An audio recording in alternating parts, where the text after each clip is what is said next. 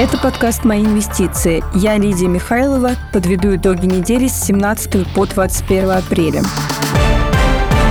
Рынок акций США поднялся к максимуму с начала года. Данные ФРС и опубликованные отчеты крупнейших банков указывают на стабилизацию ситуации с оттоком депозитов. Тем не менее, инвесторы все больше обеспокоены возможностью технического дефолта по госдолгу США.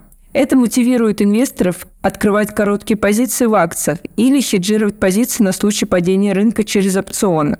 Вернемся к сезонной отчетности в США, который начался в конце прошлой недели. Федеральные банки и ряд региональных банков продемонстрировали более сильные результаты, чем того ожидал рынок. Тем не менее, негативный новостной поток со стороны других компаний оказал давление на настроение инвесторов. Так, слабые прогнозы по выручке и операционной рентабельности таких системно значимых игроков, как American Express, AT&T и Tesla, могут привести к дальнейшему понижению прогнозов по EPS на конец года.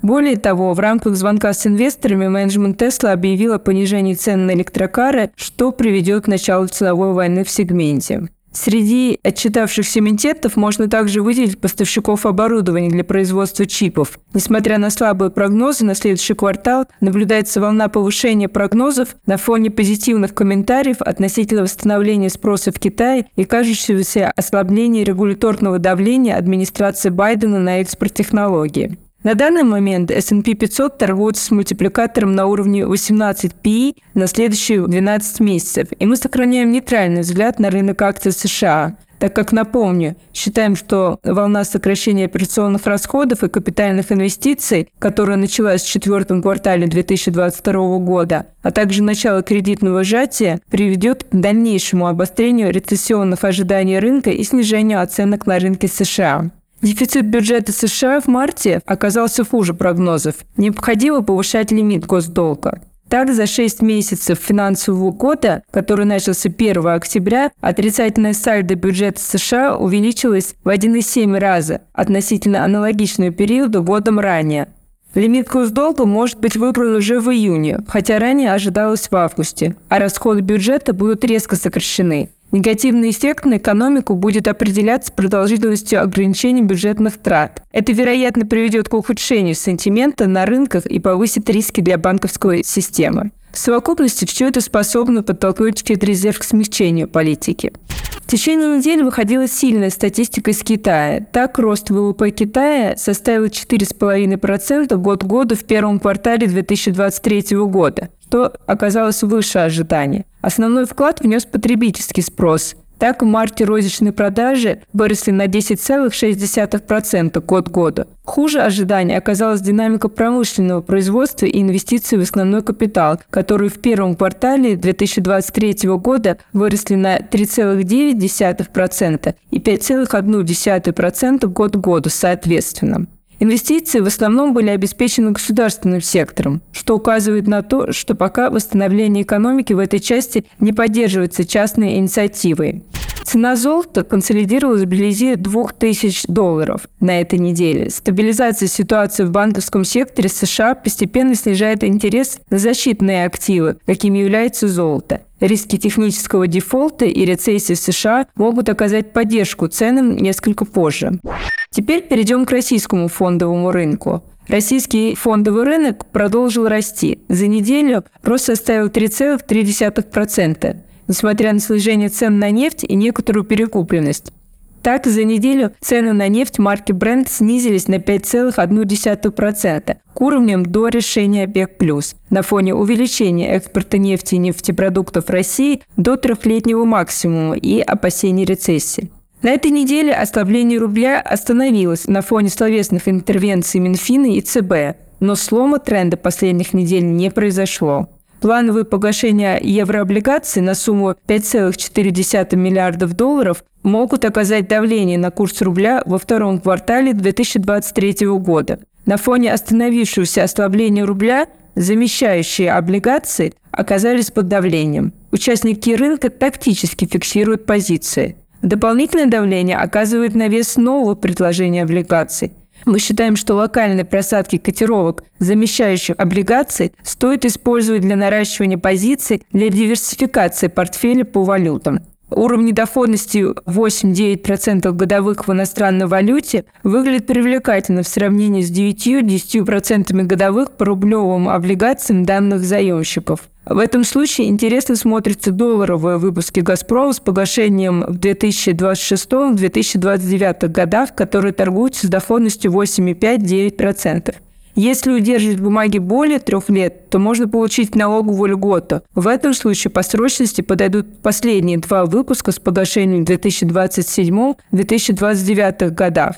На этой неделе Министерство экономического развития Российской Федерации улучшило макропрогноз. Согласно ему, ВВП России вырастет на 1,2%. Ранее рост ожидался около 0,8% год к году.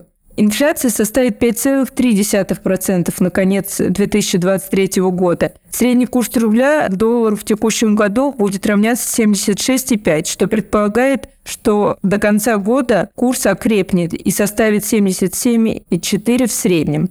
Говоря о макростатистике, на этой неделе важно отметить, что расходы бюджета в апреле вновь выше сезонной нормы. Так, к 18 апреля выполнено уже 87% месячной нормы, хотя более логично было бы замедление после авансирования в начале года. Дефицит за январь-апрель, вероятно, расширится. Риски превышения расходов федерального бюджета плановых значений проинфляционны. Перейдем к корпоративным новостям. Новости дивидендного сезона поддерживают интерес к фондовому рынку. Самым ожидаемым событием для инвесторов на этой неделе стало собрание акционеров Сбербанка, которое прошло в пятницу. Акционеры Сбербанка одобрили дивиденд за 2022 год в размере 25 рублей на акцию. Дивидендная доходность 10,5%. Отсечка 11 мая. Последний день для покупки акций, чтобы получить дивиденд 8 мая. Что же делать с акциями? Мы сохраняем позитивный взгляд на акции Сбербанка, которые торгуются с дисконтом около 40% к историческим мультипликаторам и остаются привлекательной дивидендной историей. На горизонте 15 месяцев дивидендная доходность может составить 24%. Говоря о других дивидендных решениях, стоит выделить Лукойл, чей совет директоров рекомендовал финальный дивиденд за 2022 год в размере 438 рублей на акцию, что соответствует дивидендной доходности 9,3%. Рекомендации ниже наших ожиданий, но в целом мы оцениваем уровень дивидендной доходности как привлекательный.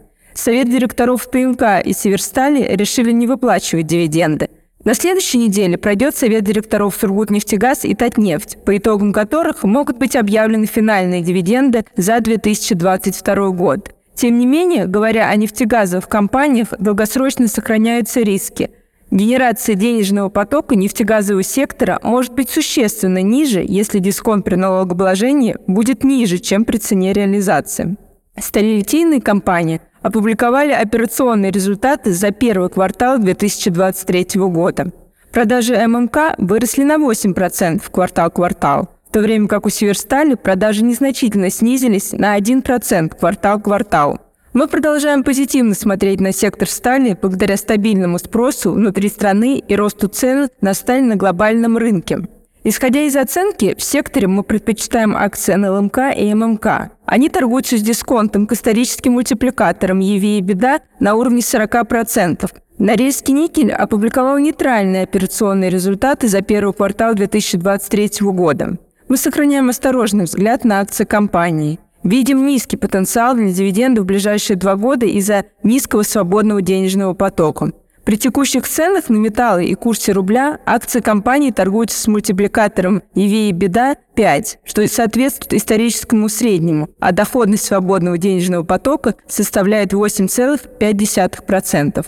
X5 опубликовал сильные результаты. Двузначные темпы роста чистой выручки сохранились, несмотря на высокую базу прошлого года – так, выручка выросла на 15% год к году на фоне расширения сети на 8% и роста продаж зрелых магазинов. Мы сохраняем нейтральный взгляд на сектор, но отмечаем, что расписки X5 торгуются с привлекательным мультипликатором EV и беда 2,5. На следующей неделе мы ожидаем публикацию отчетности компаний ВУШ и Яндекс. В заключение хотели бы отметить, что на этой неделе наши аналитики опубликовали прогнозы по финансовому сектору и сектору IT. Мы отдаем наибольшее предпочтение данным секторам И предлагаем вам ознакомиться с нашим взглядом еще раз, следуя по ссылке к сегодняшнему посту. Следите за новостями и результатами компаний на телеграм-канале «Мои инвестиции».